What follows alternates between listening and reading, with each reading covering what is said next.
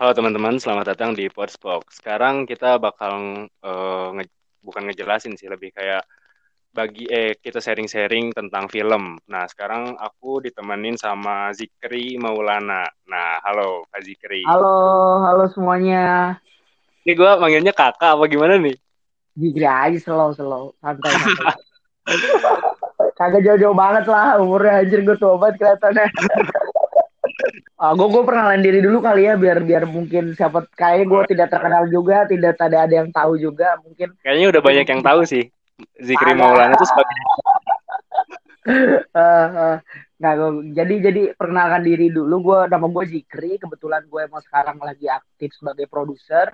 Dan kebetulan di tahun ini kita gue ada kantor juga namanya sih gue bekerja gue bukan bekerja sih lebih kayak membangun sebuah production house namanya Sinemora Picture kita ada kantor juga kalau teman-teman dari Bandung di sering-sering sering-sering pengen sering-sering main ke kantor ada di Jalan Kampung Padi Dago Dago atas kayaknya deh.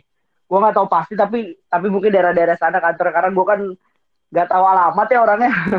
Maksudnya Bandung kan gue gue lebih banyaknya tinggalnya di Jatinangor karena emang kuliah di UD Unpad juga. Jadi ya kayak gitu. Lumayan main ke Bandung gede juga ternyata Bandung. gitu. Itu PH uh, itu tuh fokus ke mana tuh? Cinemara Picture tuh, picture. Ah, uh, jadi kalau jadi kalau di Cinemora Picture kebetulan gua ngebangunnya sama Rovina Sution, lebih banyak fokusnya sama web series, digital, digital komersil sama feature film, termasuk short film juga. Nah, salah satu yang terakhir baru kita beresin sebenarnya salah satunya ada web series nama episode. Sebenarnya kalau teman-teman yang segmentednya muslimah sebenarnya pasti kenal sama web series ini ada judulnya Sister Lila. Itu bareng sama Teladan Cinema kita bikin nama episode sebelum wah, sebelum tahun kemarin sih tahun kemarin baru baru tapi baru rilis sekarang. Sebenarnya udah ada tiga episode sekarang. Lumayan juga ternyata yang nonton segmen orang-orang. Ibaratnya apa ya? Segmen muslimat muslim dan muslimat ternyata Berarti banyak juga. penonton penonton ukti gitu ya? YouTube-nya Teladan Cinema iya benar benar. Kata banyak juga itu terakhir tuh episode satunya udah udah seri, seratus ribuan Jadi. yang nonton gitu banyak lumayan. Berarti ini tuh PH-nya udah berapa tahun tuh? Baru apa gimana?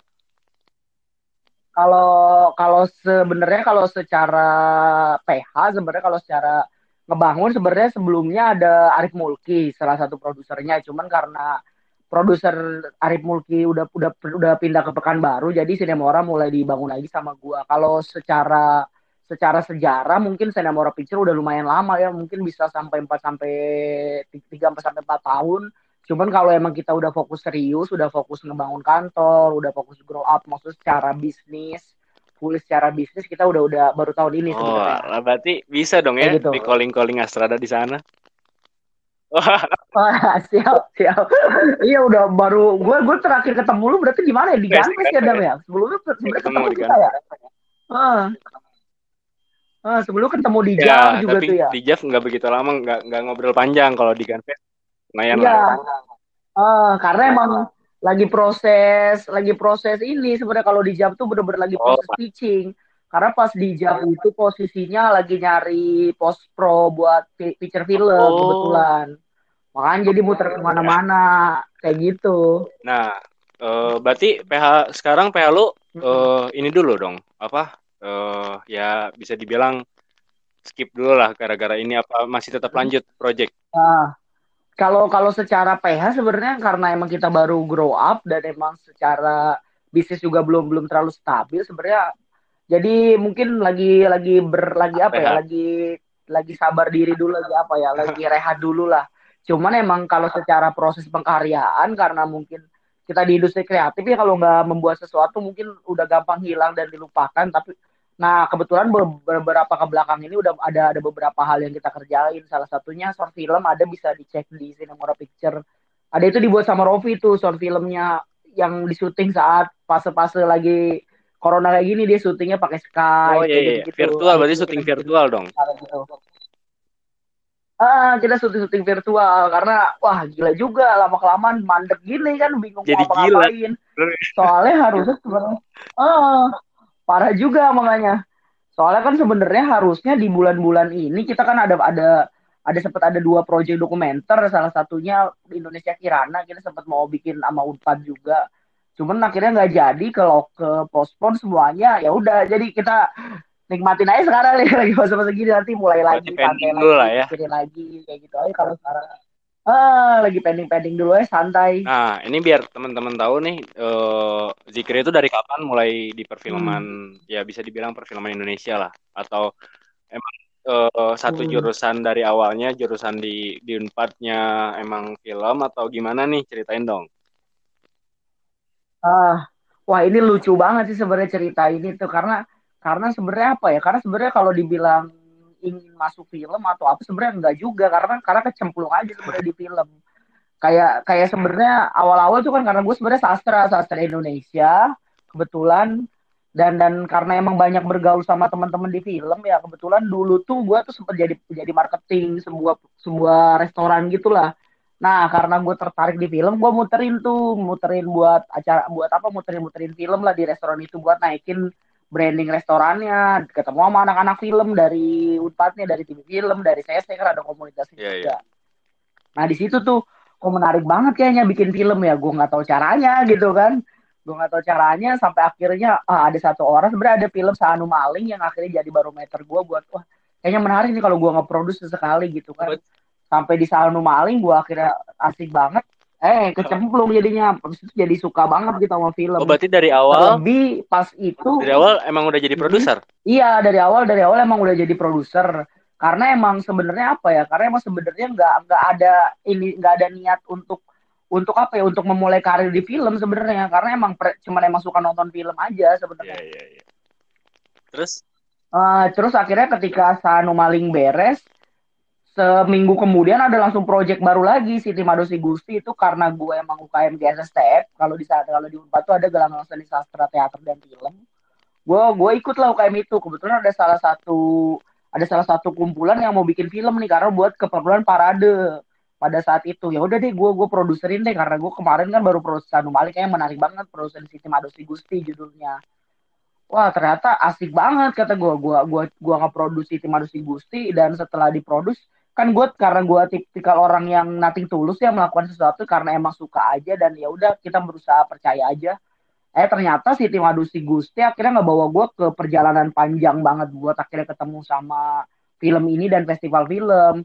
Terakhir film Siti Madusi Gusti itu udah lebih kayaknya dari 15 festival di Indonesia. Terakhir tuh di mana ya? Terakhir tuh di Uci Fest tahun berapa tuh mulai? Sampai gue ke Toraja gue ke Bali tahun 2008 2017 2018 sebenarnya masih, masih baru, baru ya? banget iya, kan sebenarnya. Masih baru ya? iya, masih baru banget. Tapi emang makanya kadang-kadang kalau orang yang ketemu gua sebenarnya mereka bakal bakal ngira gua orang lama yeah, yeah, yeah. sebenarnya. Tapi di satu sisi kalau orang-orang lama yang ketemu gua kayak kayak kalau di Bandung kan ada Gary, ada Rovi, gitu kan ya sebenarnya gua orang baru aja yang akhirnya masuk lingkungan mereka. Bahkan kalau mereka bilang tuh terlalu terlalu cepet banget maksudnya karena emang karena emang sebenarnya dalam proses pengkaryaan gue gue tipikal orang yang sebenarnya inisiatif project. Jadi apa pun project yang gue bisa gue lakukan gue maksimalin.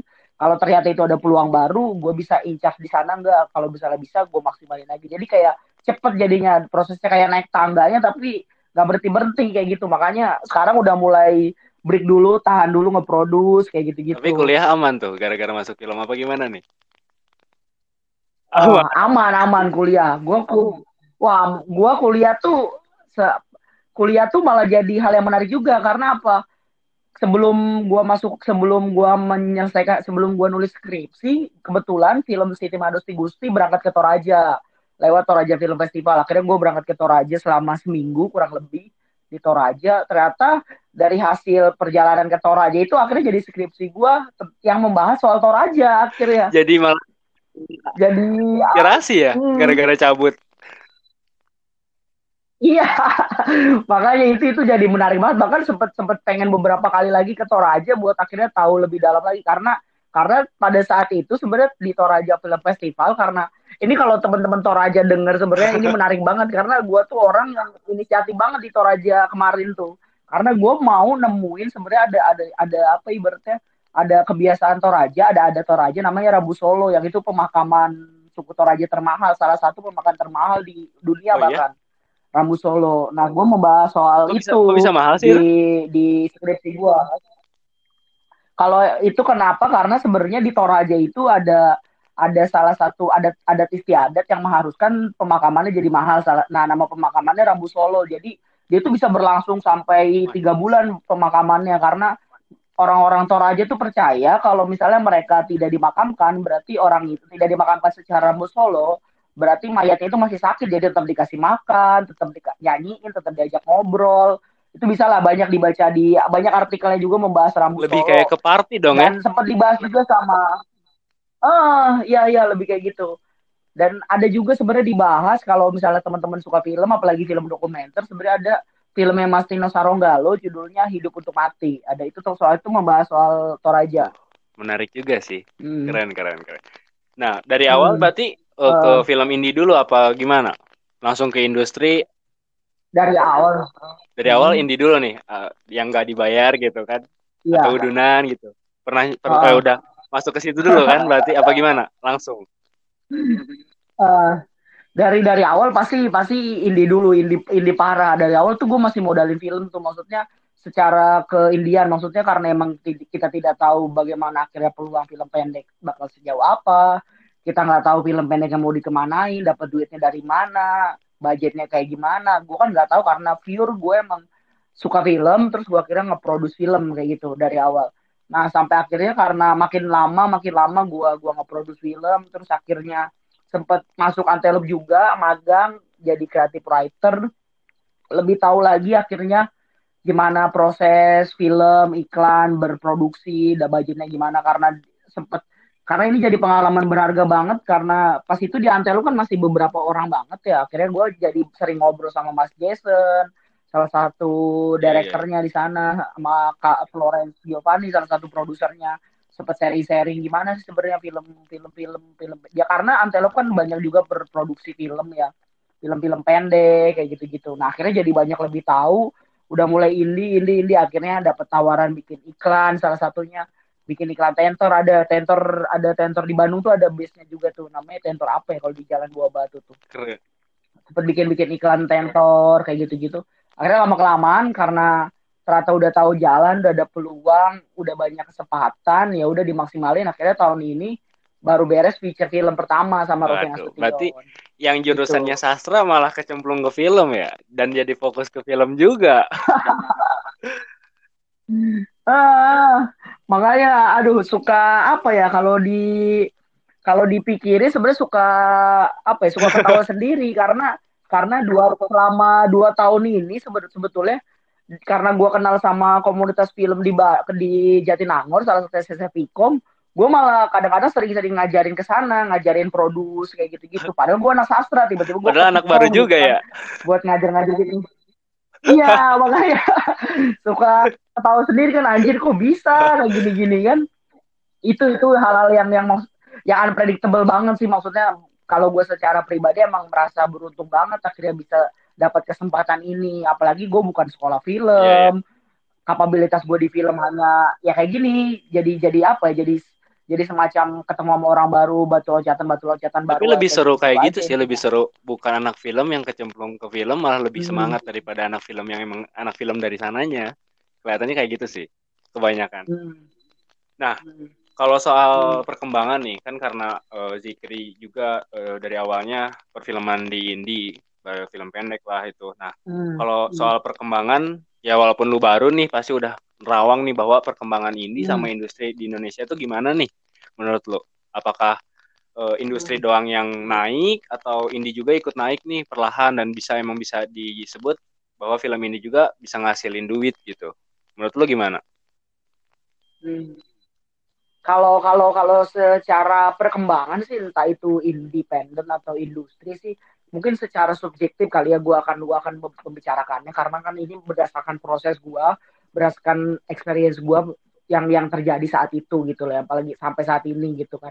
Kalau di kalau dilihat dari independen sebenarnya di Bandung ya kalau kalau gue kalau gue merasa mengalami sebenarnya kurang banget ya maksudnya kurang banget akhirnya antusiasme antusiasme apa ya antusiasme produksinya buat buat akhirnya tahu apa sebenarnya yang ter, apa sebenarnya yang dilakukan ketika selesai membuat film.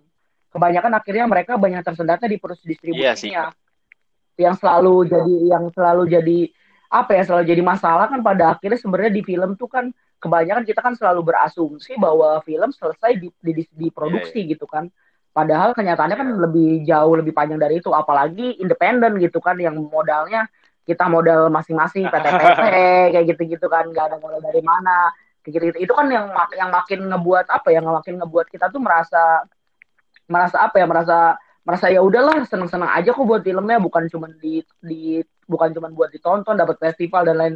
Padahal kan film seutuhnya adalah film yang emang buat bisa ditonton buat ditonton gitu kan kita membuatnya kan emang buat ditonton. Nah di film di film indie yang gue lihat sampai saat ini terutama di Bandung karena proses gue berkarya jarang banget akhirnya filmmaker yang aware terhadap distribusi sebenarnya. Apalagi film indie. Kalau film komersil ya kita udah tahu lah tektokan karena emang udah udah perputaran roda secara bisnis lah, secara apa kayak gitu-gitu. Karena itu kan udah cepet banget maksudnya. Jangka waktunya atau bagaimana akhirnya Pak kalau film komersial sebenarnya bisnis to bisnis ya ngomonginnya. Kalau film independen kan sebenarnya lebih ke arah idealisme idealisme gitu kan. Nah itu yang itu yang terjadi sih kalau yang gue lihat sih kebanyakan iya sih tapi ya. uh, eh gue ngelihatnya karena distribusi itu nggak ada yang ngajarin sih dan uh, apa sih hmm. pengetahuan tentang distribusi itu ya maupun itu anak kampus anak film gitu nggak diajarin gitu bahwa distribu distribusi hmm. film yang benar ya bukan disebut yang benar lah lebih kayak distrib distribusi film yang emang harusnya dilakuin secara indie itu belum banyak yang paham sebenarnya menurut gua ya nggak sih karena uh, anak-anaknya juga nggak ada yang ngajarin hmm. dan gua search search tentang web web yang yang ngasih apa yang ngasih tahu bahwa distribusi hmm. film indie itu harus ke mana-kemana juga gue dapetnya dari studio Antelop malah ya dan ujung-ujungnya distribusinya malah festival hmm. doang gitu dan sedangkan gue uh, hmm. gue uh, sedikit sharing kayak kemarin juga nyobain distribusinya secara hmm. uh, selain screening di kota sendiri tapi nyobain screening screening di luar kota gitu kayak kayak kecil-kecilan tour pengen nyobain kayak gitu hmm. apakah emang emang uh, bisa apa enggak gitu. Walaupun itu juga film indie gitu bukan uh, industri. Menurut lu gimana sih kalau tentang distribusi sendiri? Kalau kalau menurut gue sebenarnya apa ya? Kalau yang kalau yang gue lihat berdasarkan pengalaman gue aja ya. Karena emang benar sih kata lu juga bahwa bahwa nggak nggak bisa diajarin. Kebanyakan emang harus inisiatif. Kebanyakan harus emang mencari sendiri. Dan itu emang jelas banget terlihat perannya akhirnya bahwa kalau lu lihat sebenarnya di beberapa filmmaker apalagi beberapa filmmaker yang ibaratnya tanda kutip kolot udah tua kadang-kadang mereka udah tahu sebenarnya fasenya kalau distribusi itu kayak gimana.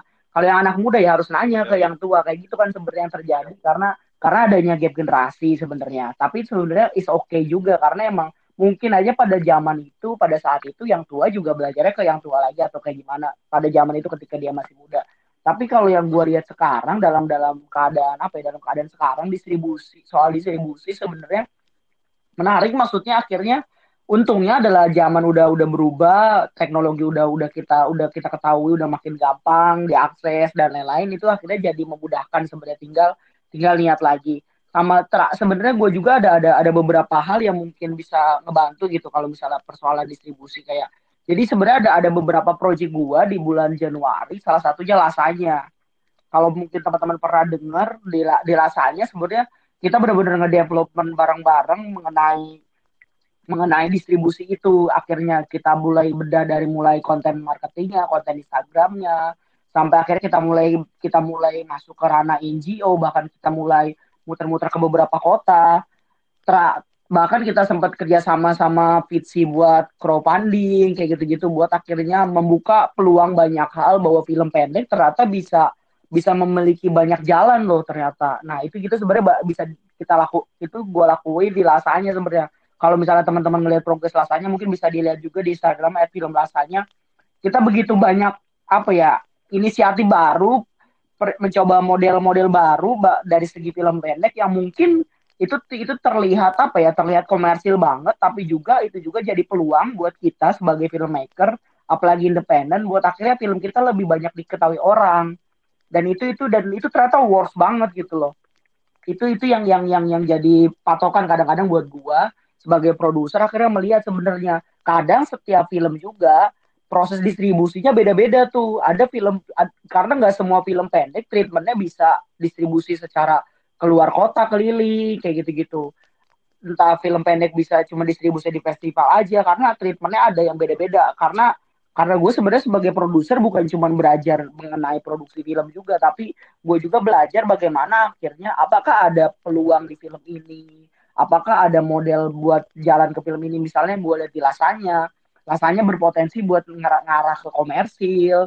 Gue lihat di film di kebetulan terakhir tuh gue bikin If I If sama Rovina Sution itu juga model distribusinya gue bakal beda. Kayak If If karena karena Rofi lebih banyak tipikalnya filmnya art ya gue otomatis fokus distribusinya ke ranah festival kayak gitu-gitu. Kalau rasanya gue bisa masuk ke ranah komersil kayak pemutaran-pemutaran alternatif kayak gitu-gitu. Jadi ada beberapa model distribusi yang emang kita sendiri sebagai produser harus mikir juga bahwa ini cocoknya gimana ya? Karena konsekuensinya adalah film kita dianggapnya mungkin aja kebanyakan orang akan melihat film kita sebenarnya nggak jelas jadinya. Ini mau mau mau membahas apa sih? Karena film karena ketika distribusi apalagi per, berkaitan soal marketing akhirnya bu, akhirnya bukan cuma soal filmnya tapi juga ada ada brandingnya dan lain-lain sih. Kayak gitu yang gue lihat sih. Kebayang nggak ada maksud yeah, gue yeah. tapi ini gue ngeliat di instagramnya lu tur 9 kota gitu ya Iya iya. Uh, Tapi dan lumayan. Dan aktornya juga emang ada aktor Indonesia ya, maksudnya yang udah terkenal juga.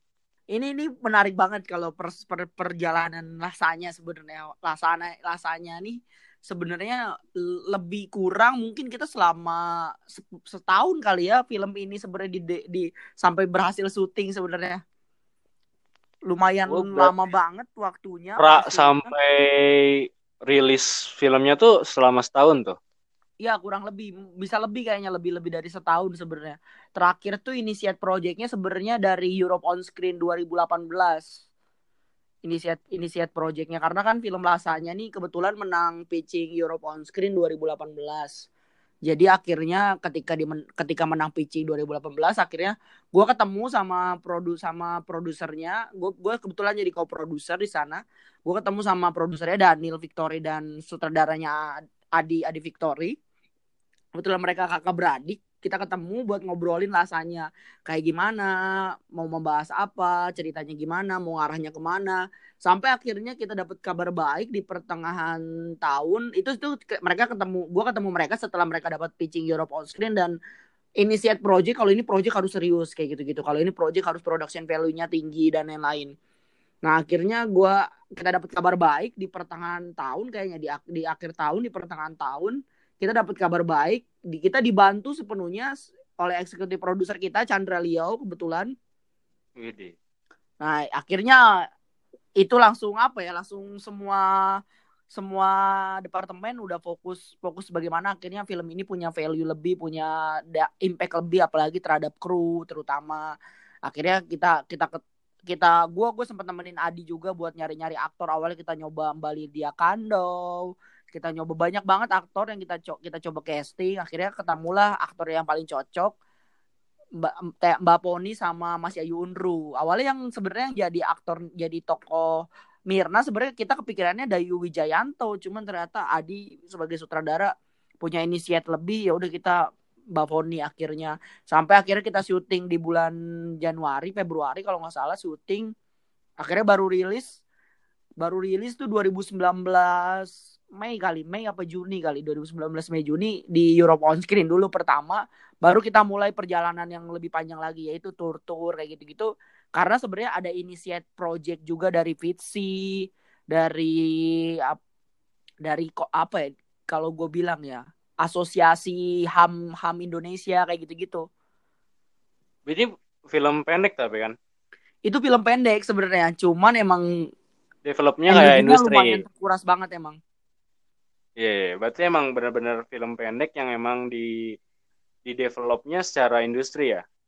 Hmm, lebih ke ini yeah. sih di developnya mungkin karena emang officially emang kru-krunya juga kru-kru yang emang lumayan profesional yeah, dan yeah. emang emang apa ya emang production value-nya juga tinggi ya makanya akhirnya kita percaya bahwa film ini harus melangkah lebih jauh dari dari dari film pendek pada umumnya dan akhirnya dari dari karena kebetulan co-produsernya sebenarnya ada lumayan banyak ya ada empat apa lima ya co-produsernya eksekutif produsernya kebetulan ada ada Chandra terus dibantu juga sama produs kebetulan pertengahan tahun kemarin kita dibantu juga sama produser baru kita namanya Mas Panji itu itu eksekutif produsernya Kucumbu Tubuh Indah Indahmu kayaknya. Iya iya iya. Iya, gitu itu Lumayan. akhirnya jadi jadi lebih banyak banget sih ininya. Heeh. Perjalanan panjang juga ya film ini berarti.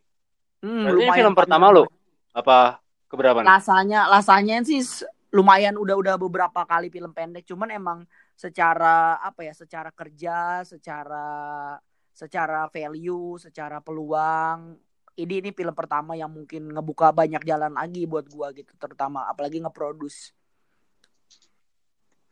Keren sih, gua ngelihatnya keren sih. Dari walaupun Mm-mm. film pendek tapi eh, pergerakannya tuh nggak nggak kayak film indie eh, biasanya lah, biasa disebut kayak gitu lah ya. Nah, kan background lu bukan anak film nih, maksudnya Mm-mm. bukan sekolah di film. Nah, Mm. banyak sih, gue banyak banget pertanyaan bahwa emang anak Mm. film harus sekolah film nggak? Ada kan yang kayak gitu, sering sering Mm. banget lah gitu. Eh, atau enggak eh, bedanya sama anak yang otodidak kayak Ferry Rusli kan termasuk bukan kuliah film kan? Hmm, di IP-nya apa? Love for Sale. Love for Sale, Love for Sale. Hmm. Nah, sama sebenarnya di industri juga ngebedain gak bahwa wah lu ini kuliah film, ayo masuk, lu otodidak mah nantilah kalem pending nggak? Hmm. Ada yang kayak gitu nggak sih? Sebenarnya ada perbedaan nggak kalau di di Ah. sko- eh, anak sekolah film sama yang otodidak atau emang harus gitu sekolah film tuh? Hmm.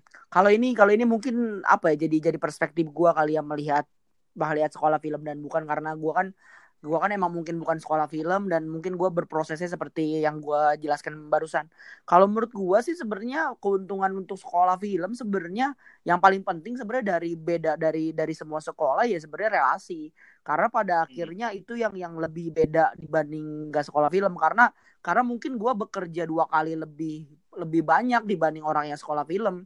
Gua dua dua kali bekerja buat kenalan sama banyak orang yang mungkin anak-anak sekolah film bakal lebih mudah berkenalannya. Misalnya kenalan kayak misalnya ada teman gua dia dari KJ dia mungkin akan dapat punya peluang baru ketika dia gampang banget kenal sama Mbak sama Mas Riri misalnya. Kalau misalnya gua mungkin harus banyak pertemuan. Mungkin gua gua tidak bisa segampang itulah. Dan itu kan akhirnya ada pengaruh relasi akhirnya kedekatan entah itu dari latar belakang dari apa yang akhirnya mempengaruhi. Sebenarnya penting nggak penting sekolah film sebenarnya pada umumnya tergantung orangnya juga. Kalau menurut gua ketika gua nggak sekolah film gua merasa kayaknya bagus banget kalau gua bisa sekolah film. Gua bisa lebih banyak mengetahui film lebih jauh apalagi film Indonesia. Mungkin ada juga orang yang mikir kalau nggak sekolah film itu pen- nggak penting kalau sekolah film itu nggak penting. Karena ya nggak jauh beda karena film kan sebenarnya banyaknya berdasarkan rekomendasi banget soalnya jadi lu sekolah film atau enggak sekolah film kalau attitude lu jelek kalau pekerjaan Ya lu ya ya. bener, ya tetap aja lu nggak akan dapat rekomendasi itu gitu loh itu kan akhirnya Bener, banyak banyak kelihatan gitu kan Hmm. Tapi eh, gua ngelihatnya bahwa anak-anak yang sekolah film malah lebih eh orang-orang yang otodidak malah lebih cepat berkembang daripada anak-anak yang sekolah film tuh. Hmm. Ya gua sendiri yang yang sekolah film dari SMA. Gini-gini aja gitu anjir.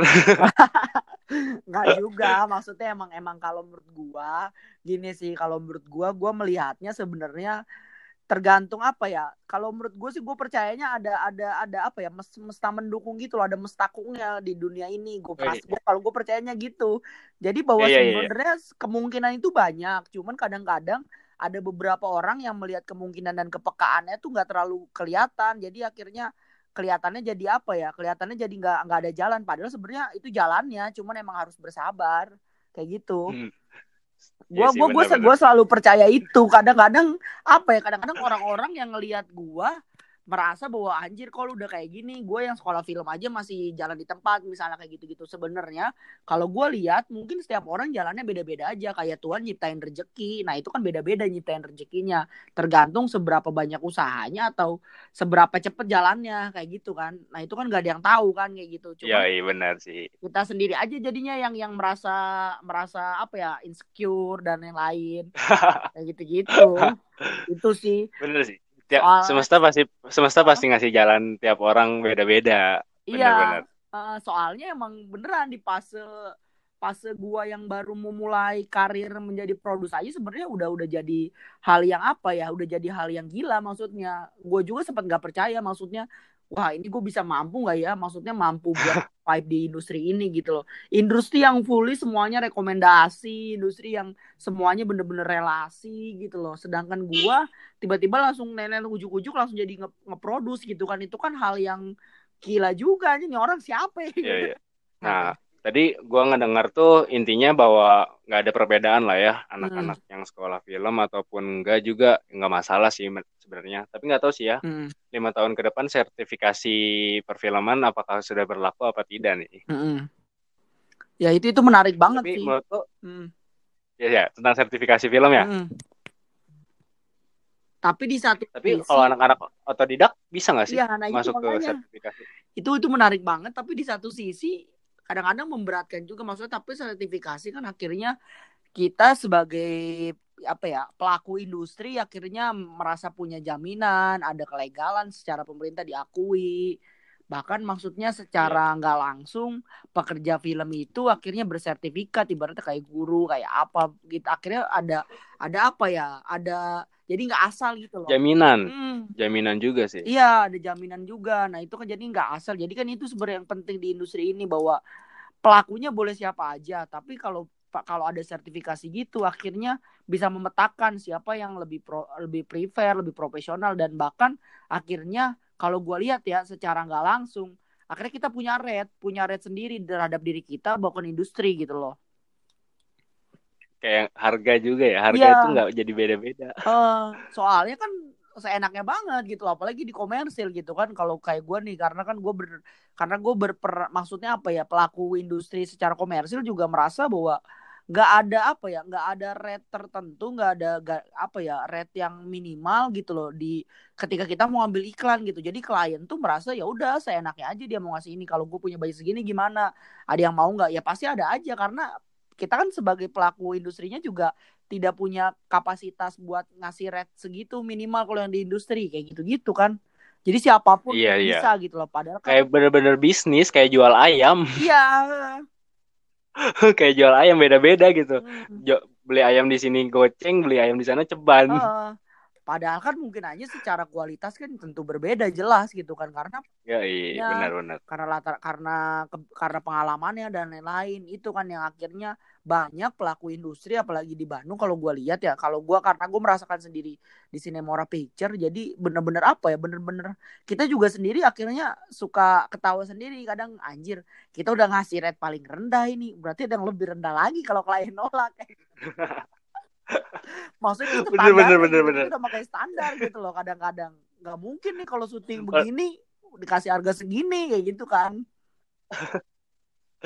Biasanya kan yang ngeberatin tuh eh, ketika budgetin alat kan, Hmm. Hmm. ya kan? Hmm. Pasti ngebludak gitu Hmm. budget alat tuh. Iya, itu itu yang akhirnya apa ya? Akhirnya apa ya? Kita kadang-kadang kalau gue sih sama teman-teman ya udah kita ketawa aja anjir ada orang kali ya yang ngerjain video beginian cuma 5 juta gitu padahal minimal 10 juta. Wah berarti dia nekat banget tuh orang tuh demi duit gitu kan maksudnya akhirnya apa kayak nggak ada harga diri aja lu buat apa berkarir lama di film belajar film berproduksi dan lain-lain tapi lu nggak menghargai diri lu sendiri dengan pantas gitu loh akhirnya nggak percaya diri Keren gitu kan? kan Bener-bener. Bener-bener. bener. Hmm. Itu sih yang makanya Nah. makanya ngebuat industri ini kalau gua lihat mungkin secara universal nggak sehat apalagi di Indonesia kayak gitu. Nggak stabil sih. Iya. Nggak stabil ya. Nggak Karena stabil. kan beda-beda kan akhirnya setiap ininya kan. Mm. Rate-nya beda lah. Iya. Mm. Nah, kan eh, industri film tuh udah jalan puluhan tahun lah, Mm. bisa dibilang. Dan generasinya juga udah banyak nih. Hmm. Nah, gua ngelihat eh ya tiap gua masuk set mau di Jakarta kayak Bandung kayak kebanyakan yang ya legend-legend lah. Maksudnya yang udah pada kolot-kolot, udah pada Mm-mm. tua-tua tuh.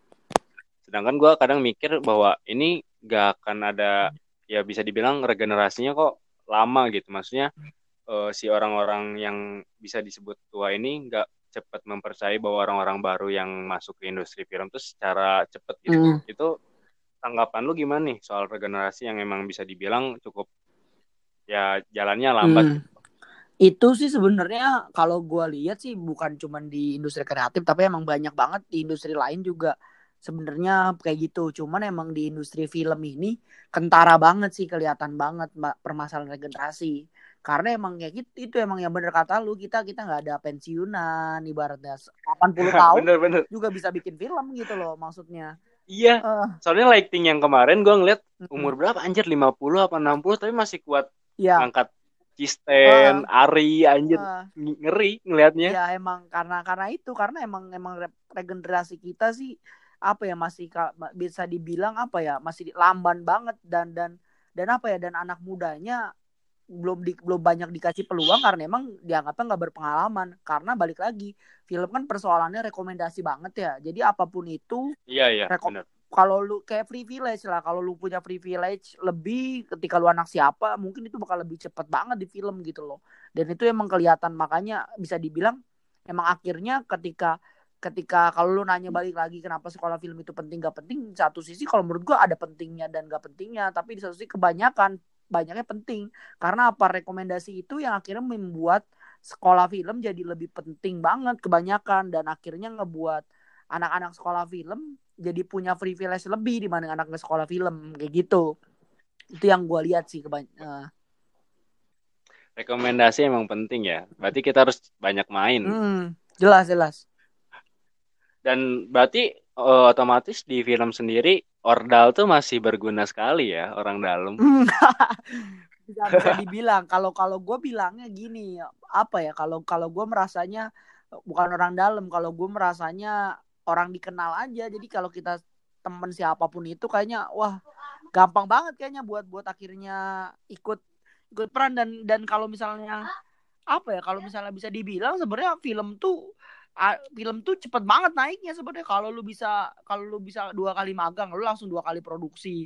Langsung bisa jadi director apalagi film panjang gitu kan. Kadang-kadang tuh cepet banget kalau kita emang dilihat berpotensi attitude baik. Karena emang yang banyak kelihatan tuh sebenarnya kan attitude-nya dulu baru potensi gitu kan. Iya iya. Hmm. iya benar dan itu cepet sih banyak banyak banyak orang kok yang yang terjadi sekarang gitu loh. Di film gitu berarti masih belum terpecahkan ya tentang regenerasi yang emang bisa disebut lambat Hmm. Kalau gua sih sempet sempet ngajak ngobrol juga karena sempet sempet ngajak ngobrol di salah satu salah satu apa ya sa, bukan salah satu acara di di salah satu tempat. Nah kebetulan karena gue belajar di Salaman Film Academy juga. Nah kebetulan gue sempat ngobrol juga tuh sama Kang Iqbal sama Teica. Kang Iqbal juga kebetul Kang Iqbal tuh sutradaranya Ikro 1 Ikro 2 kebetulan sama Teica yang oh iya iya iya iya iya gue sempat ngobrol, gue sempat nanya juga tuh ke Te- Kang Iqbal Teica, kenapa ya Kang regenerasi itu lambat banget di film gitu loh. Bahkan padahal sebenarnya kebanyakan orang film merasa bahwa SDM film tuh kurang gitu loh. Nah Kang Iqbal padahal banyak banget ya. Iya, nah, makanya padahal banyak banget ya SDM apalagi sekarang di Bandung gitu kan di UP aja udah ada kelas udah ada udah ada sekolah film, udah ada jurusan film kan. iya iya iya Nah, masih disebut sedikit SDM ya Iya. Heeh. apalagi Joko Anwar juga sempat bilang gitu tuh. "Es- Kita butuh banget SDM di film gitu kan. Ini karena emang ada ada tweet ada Twitter ada tweetnya juga. Terus kalau kalau kalau kalau kalau yang dirasa Kang Iqbal dan beberapa teman yang mungkin lebih prepare buat berbicara ini emang kebanyakan regenerasi itu terjadi karena emang yang bawahnya juga nggak merasa aware terhadap yang atas sebenarnya.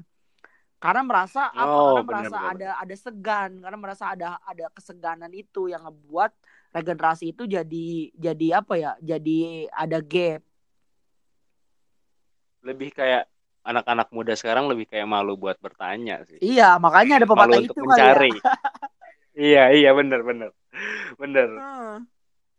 itu itu. Berarti bu nggak bisa disalahkan eh nggak bisa disalahin generasi tua dan muda sih ya karena emang dua pihaknya juga emang yang satu mungkin generasi tuanya ya sibuk sama industri dan generasi mudanya juga nggak nggak berani untuk mencari jalan kali. Hmm, itu itu makanya yang akhirnya ngebuat apa ya yang akhirnya ngebuat adanya gap itu ada adanya gap generasi. Makanya kalau gue sih sekarang percaya kalau misalnya di film ketika lu mau ketika lu mau berkembang ketika lu mau buat mau ngelak mau bisa dilihat sebenarnya cuman ada dua jalan sebenarnya dam kalau menurut gue gimana gimana? Nah, ini juga sempat sempat dimention kayaknya oleh beberapa orang. Kalau di film itu cuma ada dua jalan. Yang pertama lu prestasi berprestasi. Yang kedua lu punya relasi. Udah itu aja jalan. Wah, kalau gua setuju tuh, Ah. setuju tuh. kalau lu nggak bisa dua-duanya jangan harap buat bertahan di industri ini karena industri ini serba cepat serba Yoi, benar. ya, Karena terus update kan industri kita tuh Hmm. ya seni gitu. hmm, Kita terus update dan walaupun kita sekolah seni juga belum tentu gitu ketika kita keluar dari sekolah eh, masih masuk ke teori yang lama gitu Hmm. dan ternyata udah update ketika kita di luar eh, di dunia luar. hmm.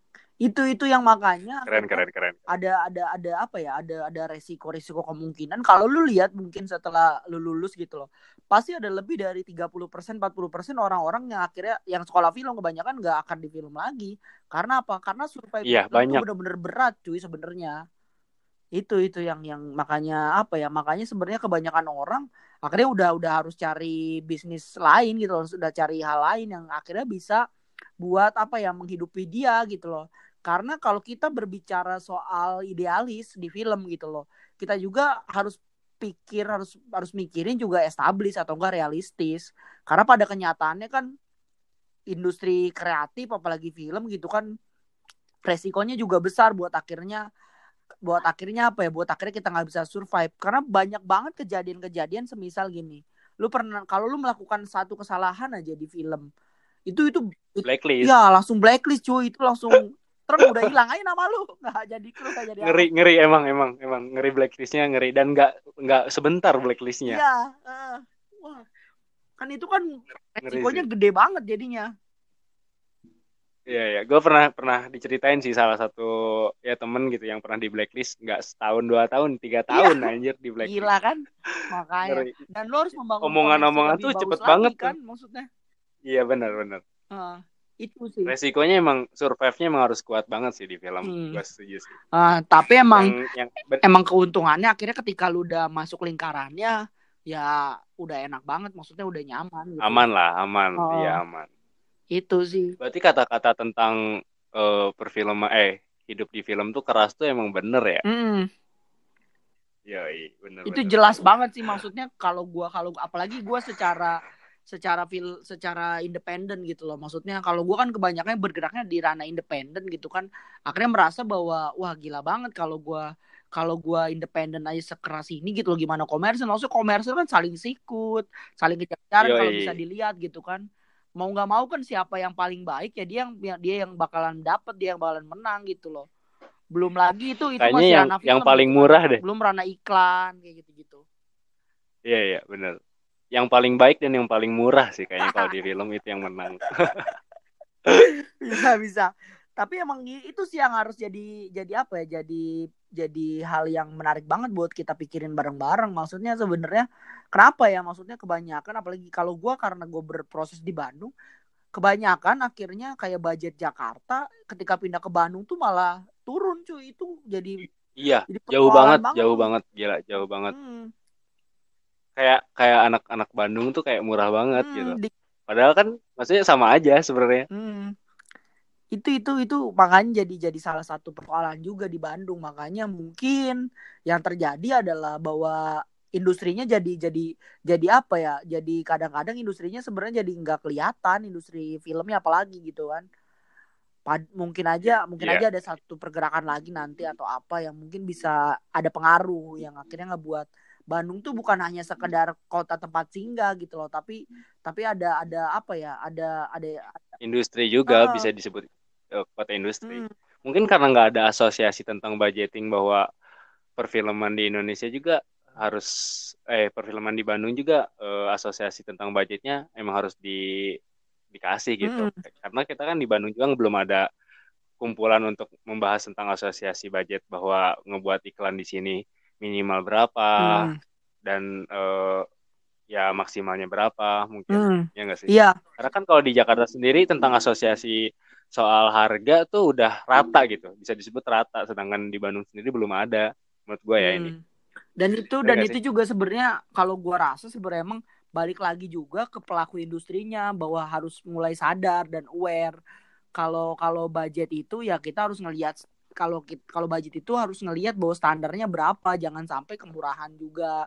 Akhirnya jadi ngerusak ngerusak apa yang ngerusak industrinya juga. Karena apa? Karena yang yang terjadi Iya, iya. adalah yang terjadi adalah karena kliennya tidak bisa diedukasi karena industri ini masih berkembang ya akhirnya ya udah kita saling sikut. Karena akhirnya bukan karena kualitas lagi yang dipilih oleh klien tapi karena harga murah kayak gitu kan jadi hal yang Iya, banget kan Iya, iya, iya. Hmm. Banget itu. kan kalau di negara maju misalnya atau apa mereka udah mikirin oh kalau kualitas yang paling bagus siapa gitu berdasarkan showreels berdasarkan apa ya di negara kita masih Iya. mikirin solo yang paling murah siapa kayak gitu kan itu aneh, aneh banget gitu kan kalau dipikirin Bener-bener mikirin eh, nominal. Hmm. Kita tuh masih mikirin nominal bukan hasil. Hmm, itu itu itu yang jadi persoalan juga Heeh.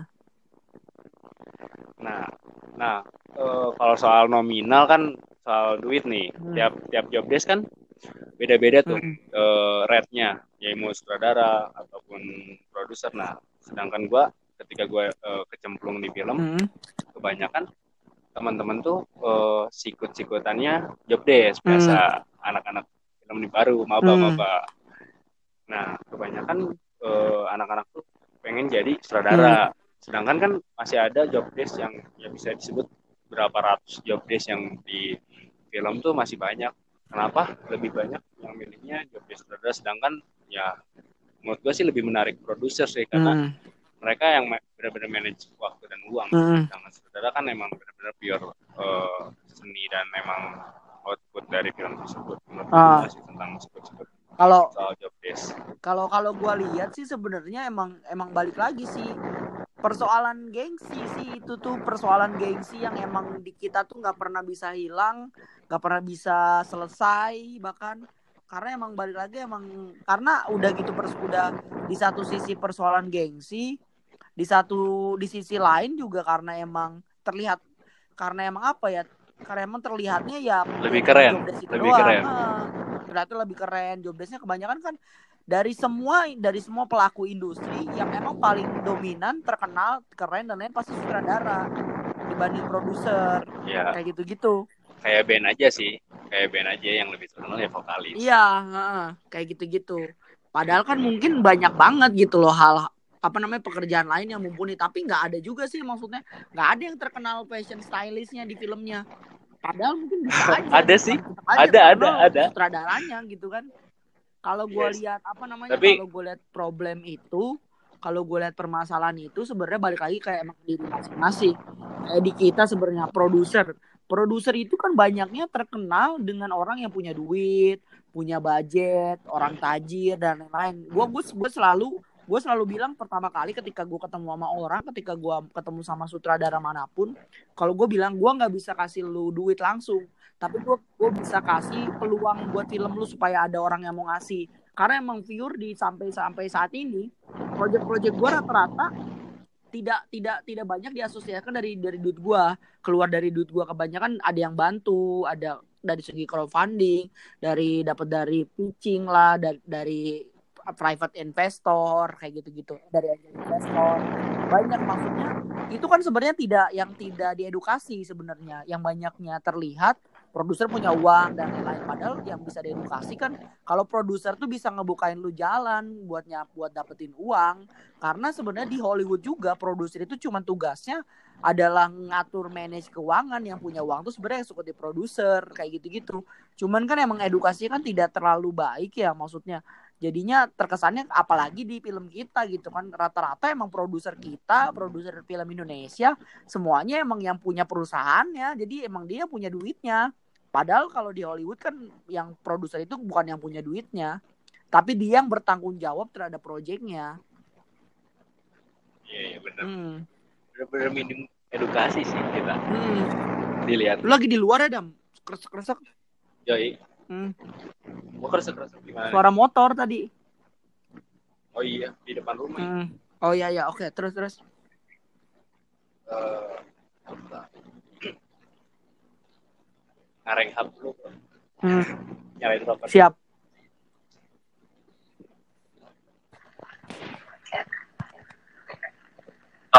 soal produser nih, gua sedikit sedikit menarik soal produser. hmm. Karena eh, beberapa film gua juga diproduksinya sama Bia Hmm. nih. Dan emang gua emang percaya emang eh, percaya banget sama dia karena bisa manage duit sama manage uh, si Hmm. dan tapi kebanyakan di film indie itu masih kurang buat gimana caranya nyari duit buat ngebiayain si film tuh Hmm. lo punya step nggak sih maksudnya kayak tips bahwa eh, nyari duit di nyari sponsor lah nyari sponsor di film tuh baiknya kayak gimana nih selain emang dalam isi proposalnya menarik atau film itu Hmm. emang menarik lu gimana? Ini emang pertanyaan paling pertama banget kalau orang tuh selalu nanya produser tuh gimana cara dapat duit, duit sih sebenarnya. Yoi. Hampir ba- banyak banget orang yang nanya ini ke gua sebenarnya. Salah satunya sempat gua sisipin juga sebenarnya di di apa namanya di PPT gue gue sempat buat PPT juga buat ngajar saya yang sempat gue mention sebelumnya nah jadi jadi jadi kalau buat dapet duit sebenarnya banyak banget caranya banyak banget peluangnya dan banyak banget kemungkinan kemungkinan barunya. Kalau lu kalau kalau ini bisa kalau sebenarnya ini bisa dijabarkannya banyak banget akhirnya jatuhnya ke arah nanti apa apa namanya ke arah bagaimana akhirnya kita bisa dapat uang atau misalnya kita lewat mana sih jalur-jalurnya. Kalau mungkin yang bisa gua kasih tahu gua share adalah bagaimana akhirnya beberapa film gua bisa dapat duit kali ya. Nah Iya, iya. dari dari pengalaman aja Iya lah iya. heeh. Nah kalau misalnya kayak kayak misalnya gue lihat dari lasanya misalnya, dari lasanya kan sebenarnya gue bisa dapet duit tuh pertama kayak misalnya ini gue saling sharing saling sharing aja kayak misalnya gue bisa mulai gue bisa mulai dapet duitnya dari pitching dari pitching Europe on screen itu kan dapat dari dapat da, lumayan dapat sepuluhan juta gitu kan itu dari itu baru dari pitching Europe on screen terus akhirnya gue bisa dapat gue bisa dapat duit dari dari kalau Europe on screen emang udah dikasih tahu juga dapat duitnya berapa. Kalau terus habis itu gue dapat duit dari Chandra Liao ya karena proses pitching kalau dari Chandra Liao. Yang itu memang kita bertemu atau bisa ngobrol sama Chandra Liao emang karena ada relasi yang bisa ngas ngehubungin kita ke Chandra Liao. Kita kasih proposalnya biasa kita kita pitching lah ke mereka gimana valuable film kita apa yang menarik kenapa lu mesti bantu film kita? Ada pergerakan apa? Dan menariknya gue gue sempat gue sempat gue sempat sharing juga.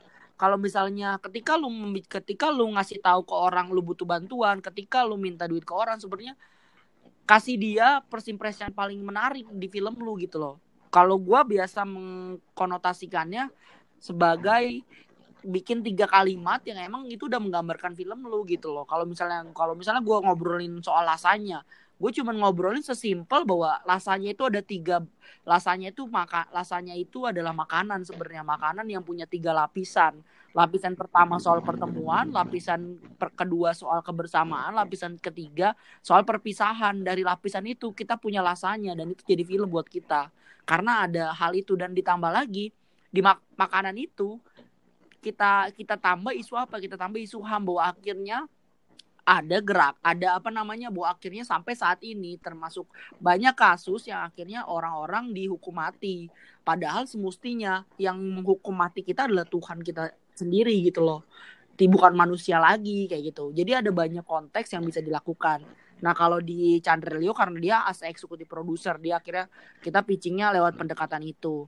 Ada juga pendekatan kita lewat funding. Kita buka crowdfunding kan banyak tuh aplikasi kayak kita bisa juga tuh ada beberapa dulu-dulu tuh orang-orang tuh pada masukin filmnya buat buat crowdfunding di kita bisa. Tapi dan ada aja yang bantuin sebenarnya. Walaupun, walaupun sedikit, ya. sedikit. Asalkan emang konteksnya jelas. Misalnya film lu soal sosial. Misalnya gue gua gua gua kemarin baru habis nonton filmnya Salahuddin Siregar.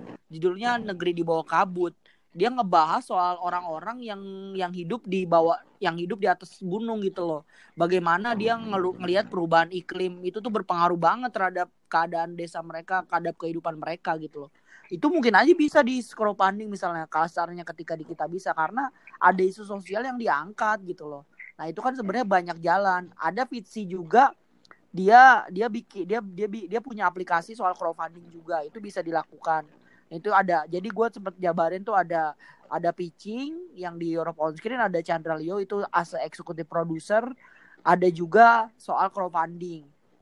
Ada juga beberapa kenalan gua yang emang mereka mau ngedanain film ya emang mereka mau support film apalagi film pendek dan itu memang hal-hal kayak gitu bisa terjadi kalau emang kita punya relasi yang bukan berhubungan dengan film bukan bukan berhubungan dengan orang-orang film kebanyakan dari kita sesama filmmaker berteman dengan sesama filmmaker aja itu yang jadi Alah. itu yang jadi permasalahan sebenarnya ya, ya. harusnya ketika kita menjadi filmmaker harusnya kita sadar kalau sama filmmaker kita butuh duit sebenarnya harusnya kita cari yang bukan Iya. filmmaker yang akhirnya bisa mengakomodir itu semua itu sebenarnya yang banyak terjadi.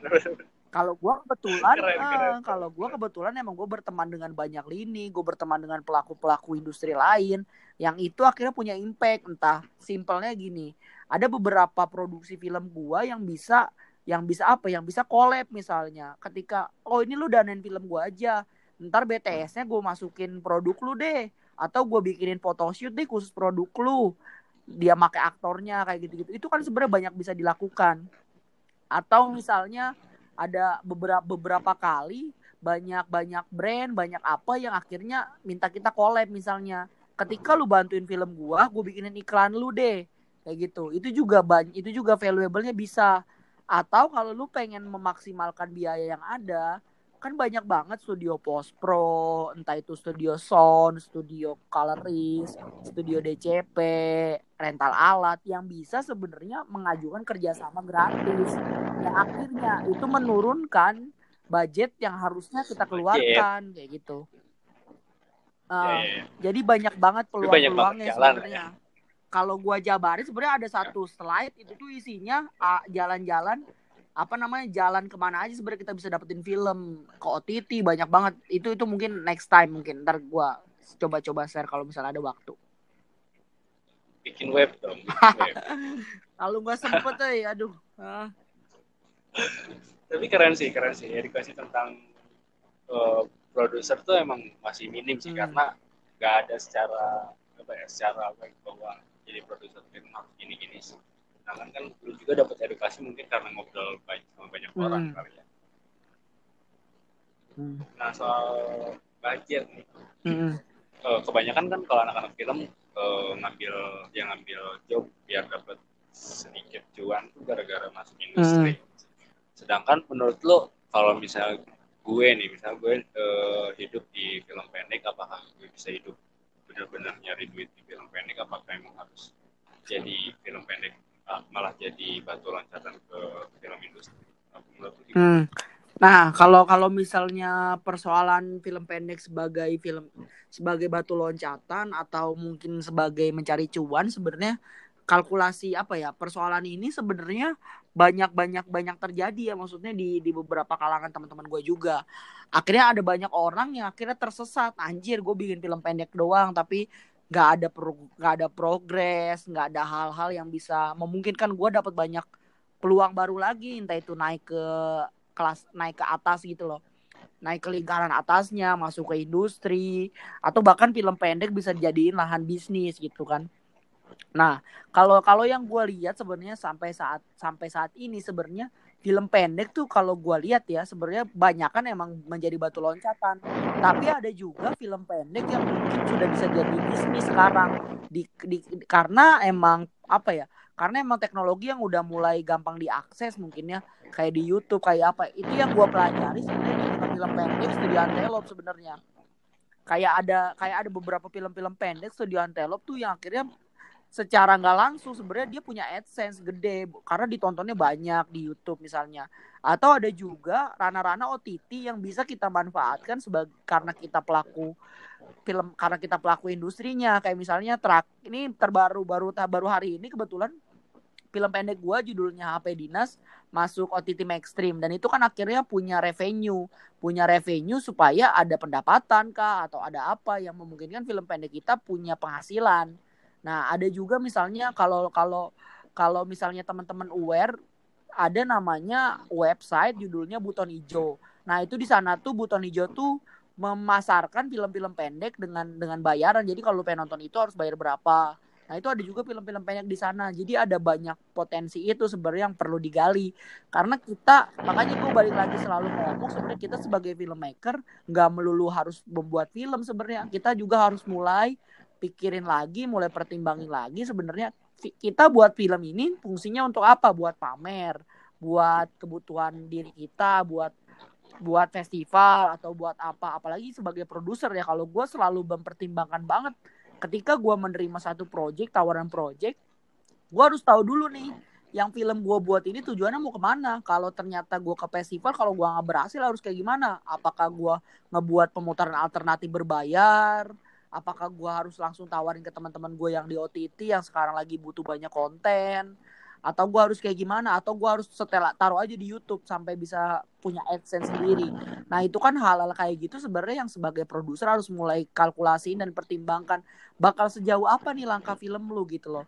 Dan di satu sisi film pendek juga mungkin bisa jadi batu loncatan kayak misalnya yang sering terjadi kan ada beberapa film-film pendek yang udah mulai masuk udah mulai dijadiin film panjang. Contohnya Makmum.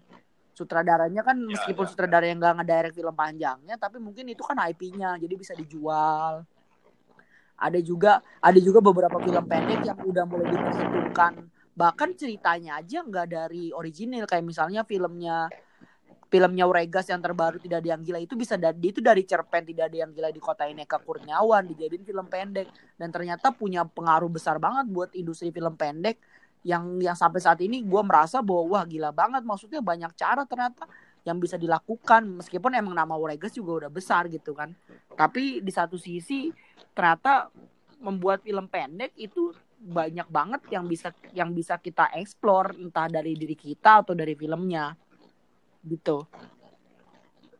Tapi lu biasanya produser sendiri apa? Ah nah kalau kalau kalau produser kebanyakan sih sendiri. Cuman kalau gue lihat kalau kalau sekarang sekarang ini emang banyak ada ada beberapa gue ngeproduksi sama beberapa temen juga yang memang kita satu visi. Ada juga ada juga yang gue kayak kayak nanti ada proyek terbaru gue aur gue kok produce nanti ada ada yang produce. Jadi emang kebanyakan gue ada ikut ngebantuin teman ngebantuin orang yang emang butuh butuh co-produce.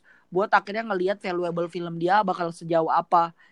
Kayak gitu. Tapi tapi kalau secara secara pengkaryaan kebanyakan emang gue kadang-kadang sendiri. Nanti Nah, kalau misalnya ada yang mau collab, nah kita tinggal perhitungan visi kita sama enggak, lu mau arahnya ke mana, apa yang bisa kita lakuin, kayak gitu-gitu. Bisa dong ya, hmm. siap, siap. Gampang. Waduh, uh, waduh, keren. Hmm. keren. Sangat menarik nih, gue punya produser Zikri. itu sih maksudnya emang emang kalau misalnya kalau gue bilang ya kalau gue lihat sebenarnya apalagi di Bandung ya maksudnya emang banyak, sedikit banget orang yang aware banget terhadap keproduseran ini. Padahal mungkin aja udah terlalu banyak banget sutradara di Bandung gitu misalnya yang pengen naik jadi sutradara tanpa ada produser nggak akan pernah jadi apa-apa gitu loh. Maksudnya itu kan yang yang yang jadi apa ya? Yang jadi problem juga maksudnya gila banget maksudnya di di Bandung aja gitu sedikit banget yang mau jadi produs gitu loh. Kenapa gitu kan? Pasti kan ada ada ada what's wrong gitu ada masalah apa gitu kan. Nah itu apakah karena apa? Gue juga sulit juga sih menemukan jawaban yang tepat gitu. Menarik sih membuka buat orang-orang berpikir bahwa wah lu bisa jadi produser gue uh. emang sih uh, pengalaman gue ketika emang mau produksi film tuh emang pikirnya bahwa ini gue diproduksi diproduserin sama siapa mm -hmm. nih? Gue uh, nyari produser tuh emang lebih susah daripada nyari kru-kru yang hmm. lain gitu. ya kayak DP atau Gaver yang lain tuh emang lebih susah nyari produser daripada kru yang hmm. lain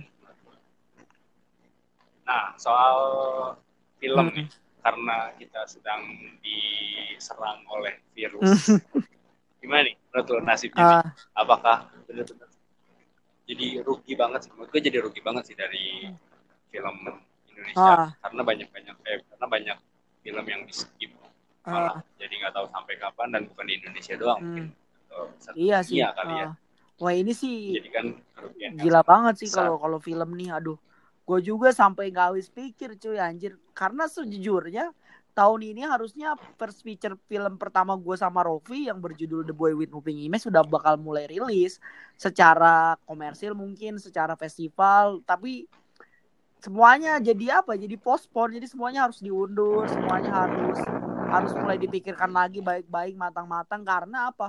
Secara festival kita kita sudah submit juga percuma. Karena festivalnya juga postpone.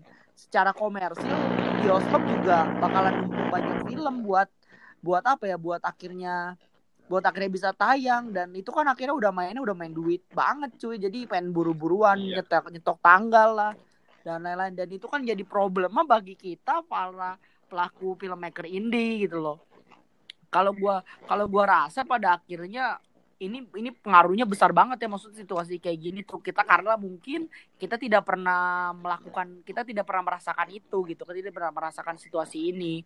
Nah yang yang yang yang yang terjadi ya akhirnya apa ya semuanya jadi berantakan pasti. Salah satunya kan kita baru dapat perilisan juga dari Cannes Film Festival yang akhirnya Cannes dibatalin terus akhirnya film-film yang official selection yang nominasi itu bakal ditayangin di officialnya. Maksudnya sayang banget, maksudnya banyak banget hal-hal yang mungkin akan akan banyak perubahan besar mungkin di tahun ini karena Parasite menang Oscar juga, jadi semuanya mungkin saling berlomba buat dapat kesempatan lebih jauh lagi karena Parasite kan ibaratnya representatif Asia banget ya.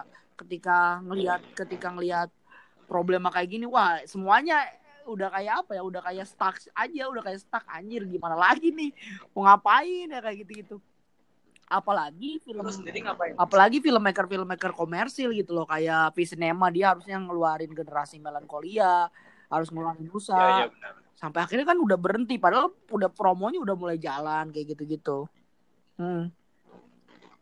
tapi lu sendiri selama pandemi ini uh, karena beberapa film lu juga dipending uh, lu rencananya gimana? nah itu tuh itu kalau kalau gua sih beruntungnya karena karena tidak ada yang apa ya tidak tidak ada yang apa ya tidak ada yang tergant bertergantungan kepada gua terutama karena karena gua juga independen secara secara apa ya secara valuable entah itu anggaran dan lain-lain apa pun itu. Nah karena tidak ada maksudnya apa ya tidak ada yang saling tidak ada yang membut tidak ada apa ya gue bilang ya intinya adalah sebenarnya kalau kalau ya. kalau gue sendiri di situasi kayak gini sangat beruntung banget. Akhirnya gue mulai bisa menata ulang memikirkan ulang harus bagaimana jalan yang cocok. Gue bisa sharing-sharing sama teman-teman gue bisa ngobrol-ngobrol sama orang-orang yang gue kenal lagi gue bisa apa ya gue bisa dapat insight baru dari kelas-kelas yang tersedia sangat banyak gitu kan di situasi kayak gini. Jadi ngebuat gue tuh jadi apa ya jadi banyak mulai berpikir dan belajar lagi oh harusnya kayak gini nih. Karena kadang-kadang di satu sisi ketika lu udah banyak berlari terlalu jauh lu tuh sampai lupa bekal lu tuh udah habis kayak gitu loh. Nah itu itu yang sedang gua gua gua apa ya gua pak gua pelajari sekarang. Jadi kayak fase ini tuh adalah fase yang kalau menurut kalau orang-orang dibilangnya fase yang menyusahkan mereka kalau gue ini fase yang sangat mengasihkan gue karena gue bisa rehat dan akhirnya mulai berpikir lagi dan akhirnya mulai belajar banyak hal lagi kayak gitu sih ada plus minus hmm, lah ya hmm. hmm. nah dan mungkin banyak orang juga mulai aware juga kayak misalnya lu udah mulai apa ya ketika fase kayak gini tuh jadi lu mulai mendekatkan diri kepada keluarga atau apa kayak nah, gitu-gitu nah, tapi uh, Jik ketika orang-orang yang mau collab nih sama lu kebanyakan udah ada skripnya apa emang uh, gue datang nih Jik bikin hmm. film yuk atau gimana? Uh, kebanyakan. kebanyakan sih emang emang mereka kebanyakan orang-orang yang gue kenal. Kebanyakan karena karena emang karena emang gue gua gua belajar bahwa bahwa proses itu selalu mempertemukan kita pada banyak orang. Nah kebanyakan emang mereka rata-rata yang yang gue kenal. Tapi kalau gue kalau gue sama Rofi unik sekali sebenarnya kalau gue sama Rofi karena dari dulu tuh gue selalu melihat karya-karya Rofi sebenarnya. Gue selalu nonton karya-karya Rofi sampai pada satu pertemuan gue nggak kenal sama Rofi Rofi juga nggak kenal sama gue kita ngobrol aja beres Rofi ngisi seminar tuh kalau gue mau ceritain sedikit kelas sebaliknya. Kalau sama Rofi karena unik banget. Dan dan apa namanya ketika itu wah gue gue gua ngobrol lah selama tiga jam kayak gini misalnya gue ngobrol sama Rofi wah tertarik banget. Tapi tidak ada obrolan soal bagaimana kita bisa collab ternyata waktu mempertemukan kita enam bulan kemudian gue ada film City gue diputar di Beef di Rooftop Kun. Pas itu gue ketemu sama Rofi tuh. Rofi langsung nawarin gue ada project film panjang nih lu mau nyobain ngeproduce nggak?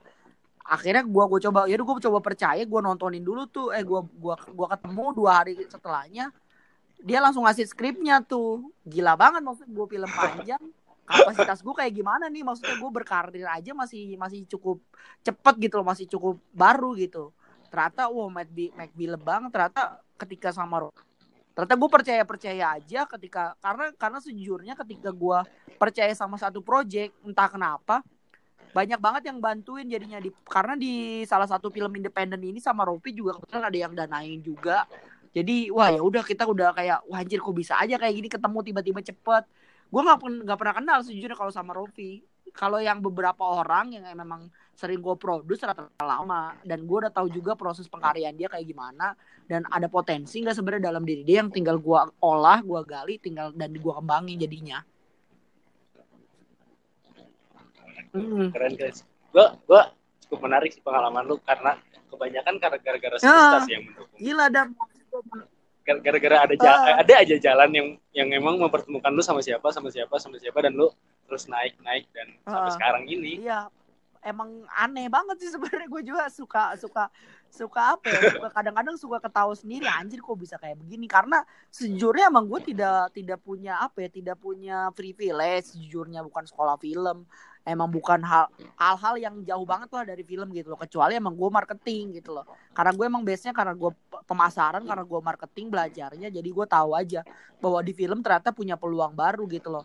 Dan dan sempet gue juga sempet bikin film syahwat kebetulan tuh. Itu juga jadi jadi salah satu barometer gue dalam proses pengkaryaan.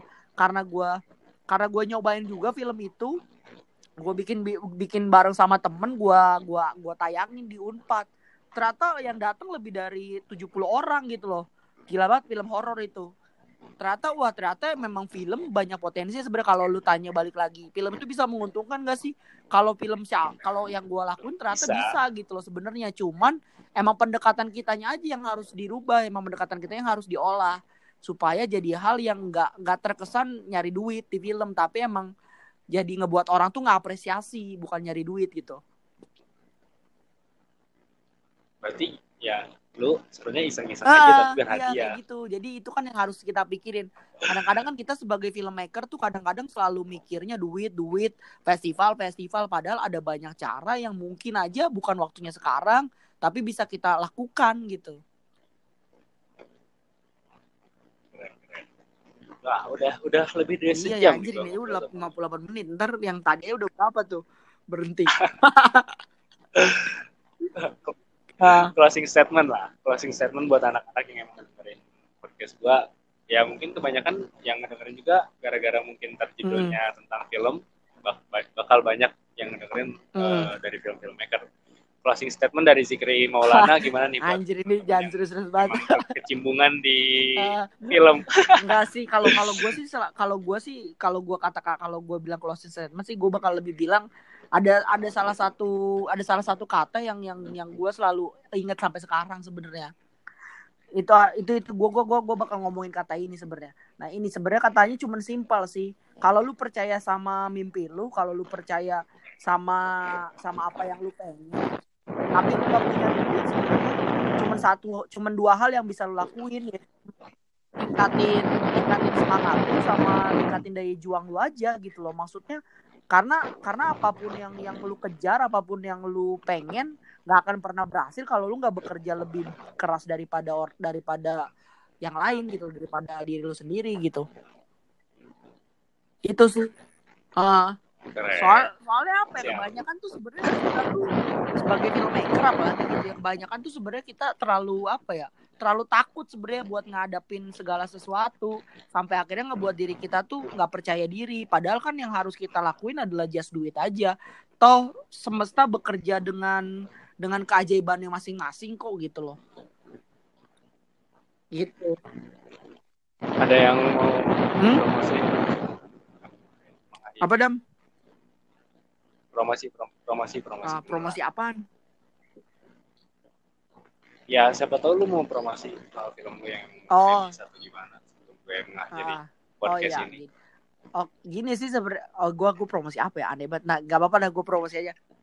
Uh, emang filmnya belum tayang tapi mungkin gini ya mungkin teman-teman kalau misalnya barangkali pengen ngelihat apa namanya pengen ngelihat proses pengkaryaan gua mungkin bisa lihat di Instagram gua Jikri Jikri MAA atau mungkin bisa ngelihat di production house gua ada dua ada Cinemora Picture at Cinemora Picture sama Langikula Picture at Langikula Picture.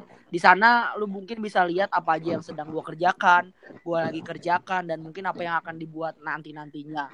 Salah satunya project yang akan dibuat dari Cinemora Picture dan Langikula Picture adalah first picture film pertama Rovina Sution berjudul The Boy with Moving Image yang mungkin bisa dilihat premisnya di IMDb udah ada Jadi mungkin semoga aja waktu cepat mempertemukan film ini dengan penontonnya.